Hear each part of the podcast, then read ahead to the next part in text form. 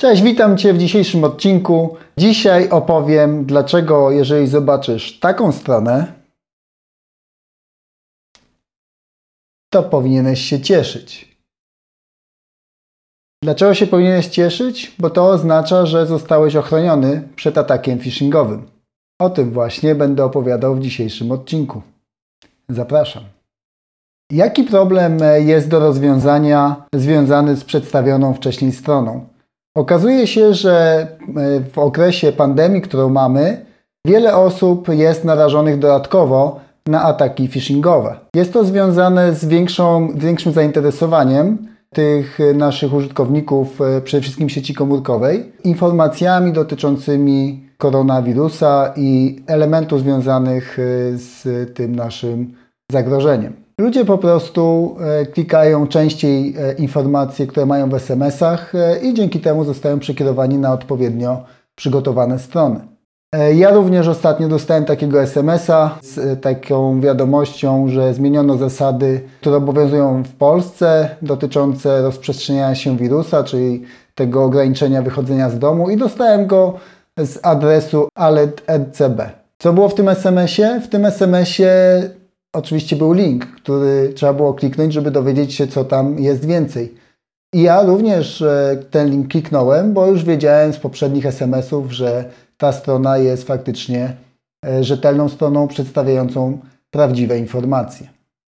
Jak jednak ma rozróżnić e, te informacje rzetelne od nierzetelnych, czyli tych stron specjalnie przygotowanych phishingowych średni użytkownik? No prawda jest taka, że niewiele osób e, potrafi to zrobić e, i ja nawet e, w ramach jednej z takich prób w firmie nabrałem się na taki phishing, więc jeżeli jest odpowiednio przygotowany ten mailing, w odpowiednim momencie trafi na użytkownika, jest się naprawdę ciężko przed tym obronić.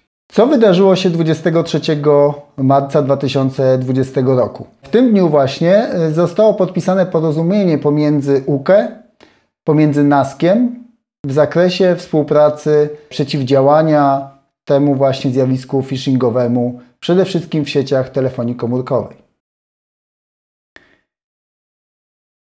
UKE poinformowało, e, że takie porozumienie będzie dotyczyło współpracy dobrowolnej pomiędzy e, Urzędem e, Komunikacji Elektronicznej, NASKiem w zakresie zespołu CED i czterema operatorami głównymi w Polsce w zakresie telefonii komórkowej.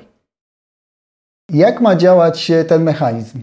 Przede wszystkim w ramach tego porozumienia określono, że CED ze strony NASK-u będzie dostarczał listę adresów, które mają zidentyfikowane jako zagrożenie, a operatorzy, którzy współdziałają w ramach tego porozumienia, będą implementowali na swoich serwerach DNS e, przekierowania na tą stronę właśnie E, którą widzieliście na początku tego odcinka, informującą, że dany adres to jest tak naprawdę próba wyłudzenia danych użytkownika. CET na swojej stronie również poinformował o udziale w tym porozumieniu jak również zamieścił cały szereg linków e, związanych e, z tym, w jaki sposób można pobierać tą listę właśnie adresów, e, które są zagrożeniem, w jaki sposób przez API można się integrować z tą listą i pobierać sobie automatycznie ten zakres adresów. Różne informacje, które są z tym związane. Natomiast zostało na tej stronie również przedstawione kilka najważniejszych takich pytań, które się najczęściej pojawiają.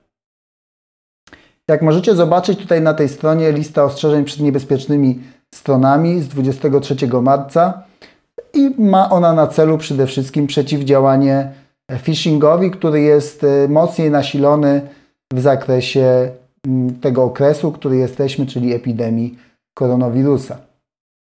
Teraz odpowiem na pięć e, tych najczęstszych pytań, które się z tym e, wiążą zagadnieniem. Pierwsze takie pytanie to, którzy operatorzy będą implementować te listy ostrzeżeń. No więc będą to czterej główni operatorzy, czyli Orange, Plus, Play oraz T-Mobile. Jak działa blokada? Blokada będzie polegała na tym, że adres, który jest przez użytkownika wpisywany w przeglądarce lub kliknięty w SMS-ie, w e-mailu, będzie rozwiązywany na adres IP danego serwera e, który jest e, serwerem phishingowym, wtedy to zapytanie DNS-owe zostanie przekierowane na specjalnie przygotowaną stronę, którą tutaj jeszcze raz możecie zobaczyć.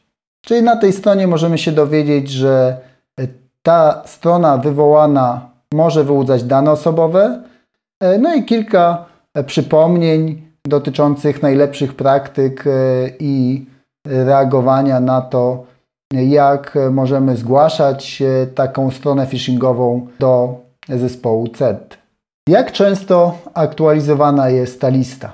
Lista jest aktualizowana co 5 minut, czyli dość często, ze względu na to, że te zagrożenia mogą dość szybko rotować i te domeny również się mogą dość szybko zmieniać. Czy lista ostrzeżeń będzie działała zawsze? W tym porozumieniu jest określone, że będą te mechanizmy obrony zaimplementowane przez okres e, zagrożenia wirusem. Czy później będzie e, kontynuowane to działanie?